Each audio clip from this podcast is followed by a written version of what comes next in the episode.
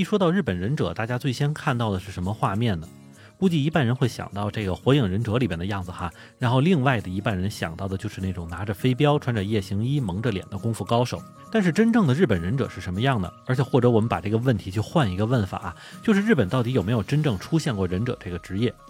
其实答案是有的，而且不仅有，甚至日本还有一个叫甲贺的地方，专门来出忍者这种人才。而作为一种文化呢，忍者也确实被日本这边来充分使用，各种动画、漫画、小说、电影，忍者都是一个绝好的内容材料。不过不光是在影视作品之中，在现代呢，还真的就有人坚持着忍者的生活，而且呢，日本还在最近召开了一个稍微有点尴尬的忍者比赛呢。欢迎你收听下站是东京，八尾还在站台等着你哦。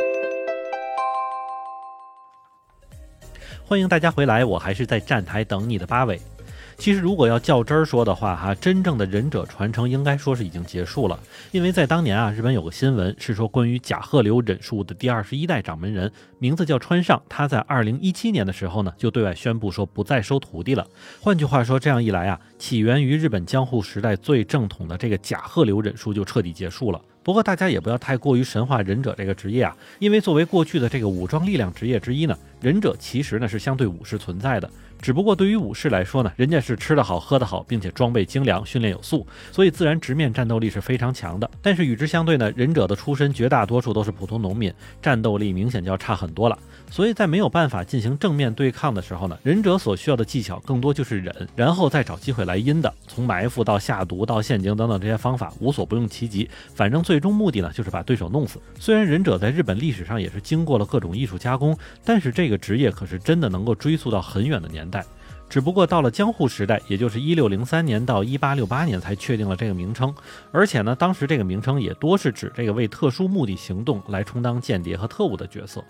那么忍者最活跃的时期是在日本的战国时代，也就是1467年到1585年。但是在这个时期呢，日本甚至还没有忍者这样的一个称呼啊。而对于这样的一个形象和职业呢，全国也没有一个统一的叫法。当时忍者的本质其实就是雇佣兵，其主要活动呢就是受雇于各方势力来进行侦查呀、暗杀、破坏、煽动等等这样的活动，进而去完成这些雇主交付的一些任务。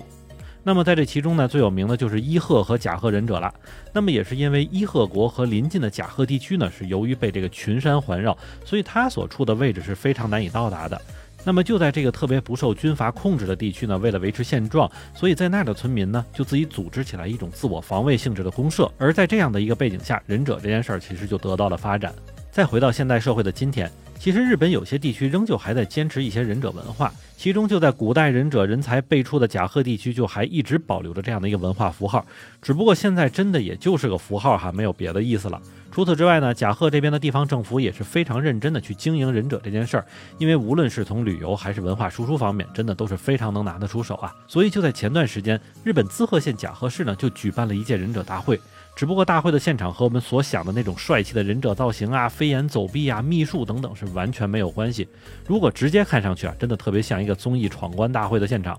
但是咱也别笑话人家，因为这个比赛是从1984年就开始举办，到今天为止呢，已经举办了38届了。而由于比赛的报名门槛是非常的低啊，所以只要是高中生以上的人群是都能够参加。当然在这其中也要认为自己是真正的忍者才可以，所以在这个比赛现场里呢，可以说是从16岁到62岁的老中青三代是都有参加。不过可能也正是因为比赛本身并没有对选手来进行流派啊或者功夫水平等等之类的筛选，所以到达现场的忍者们呢，他们的着装也并不是统一的，不是那种黑色的夜行衣，而是花花绿绿什么都有，单纯看上去可能更像日本的 cosplay 展。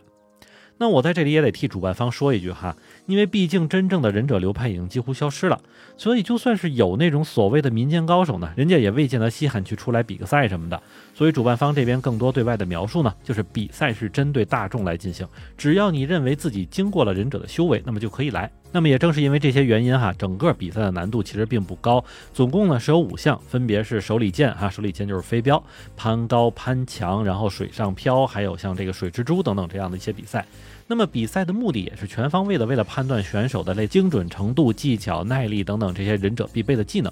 但是为什么我说人家是挺认真去举办这些比赛呢？因为其中涉及到一些类似像投掷武器啊，或者这种吹枪部分的这个时候呢，这些器材可是真的都是真家伙，只是在一些类似水上关卡等等这样需要一定身体技巧的时候呢，整个现场的选手再加上这些花花绿绿的造型，看起来就真的非常像那种闯关综艺了。那么感觉就是谁先抵达终点就能得到一台彩电的样子。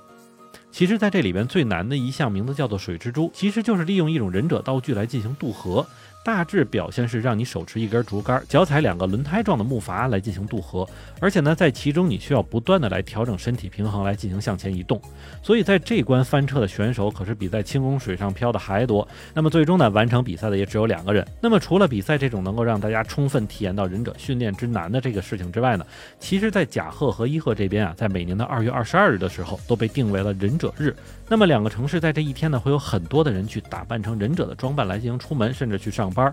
而在其他人看来呢，其实也没有什么异样。那么据说在这里边做的最认真的是市政府的公务员们，人家可是真的穿着忍者的衣服来接待民众的需求。不过时过境迁啊，忍者作为一种曾经的武装职业，到现在真的就是没有了。虽然有时候我们还能在街上看到一些忍者训练班，但是总体下来，无论是格斗训练本身，还是器械的使用，都是充满了现代搏击的影子。虽然咱们也不能否认忍者的存在确实能左右一些日本历史啊，但是随着历代下来对这种职业的演绎包装呢，我们口中的忍者可能真的就只是电视屏幕中的样子了吧。那么好，感谢您收听下站是东京，我还是在站台等你的八尾。